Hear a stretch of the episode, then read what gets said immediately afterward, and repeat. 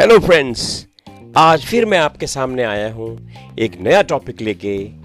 Topic जो है, वो हमारे अंतर मन से जुड़ा हुआ है। हम ये कहते हैं, मैंने पोएम बनाई थी कि कौन हूँ मैं? अगर किसी आदमी का नाम एक्स है और उसका नाम बदल के अगर वाई कर दो तो क्या वो आदमी बदल जाएगा?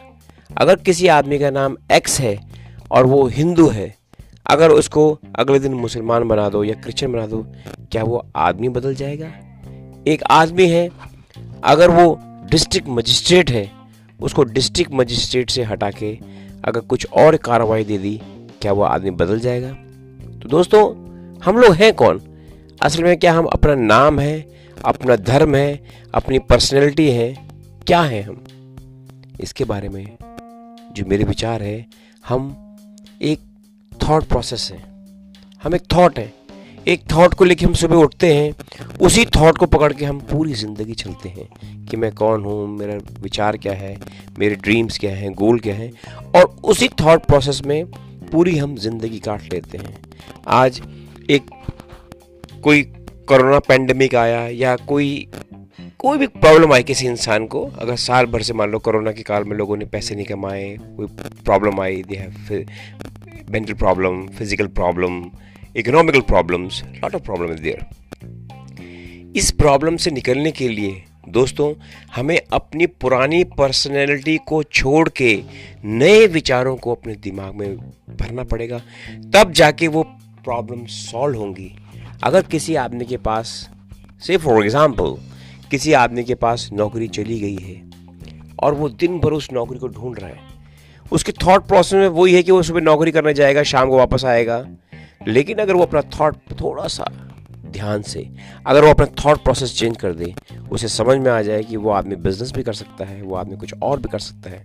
अपने उन दिमाग के दायरों से जब आदमी बाहर आएगा नेचुरली वो एक डिफरेंट आदमी होगा। अब प्रॉब्लम ये है कि अपने थॉट प्रोसेस के दायरे से बाहर कैसे आया जाए। बहुत ही बहुत ही आसान एग्ज़ाम्पल दोस्तों, मैं आपको बताता हूँ। इन अ मॉर्निंग इधर you are Hindu Muslim Sikh any of the religion आप सुबह चौपड़ी मार के छः साढ़े छः बजे सिट स्क्वाड और अपनी सांसों पर ध्यान दीजिए। धीरे धीरे आप जब सांसों पर ध्यान देंगे इनहेलिंग प्रोसेस करेंगे आपको तो धीरे धीरे आपको माइंड लंबी लंबी सांस लेके आप, आपके माइंड में ऑक्सीजन जाएगी आपका माइंड खुद ब खुद काम करने लग जाएगा। आपको कुछ सोचने की ज़रूरत नहीं है। और हर मुसीबत का सामना करने की आप में क्षमता आ जाएगी। क्योंकि कोई भी प्रॉब्लम को, किसी भी प्रॉब्लम को आदमी अपने एक निश्चित माइंडसेट से पूरा नहीं कर सकता। अगर एक बहुत बड़ी प्रॉब्लम है, मान लो किसी आदमी के पास एक छोटी सी कार है स्कूटर है, और वो बोलता है कि मुझे मर्सिडीज लेनी है तो वो आदमी मर्सिडीज ले सकता है।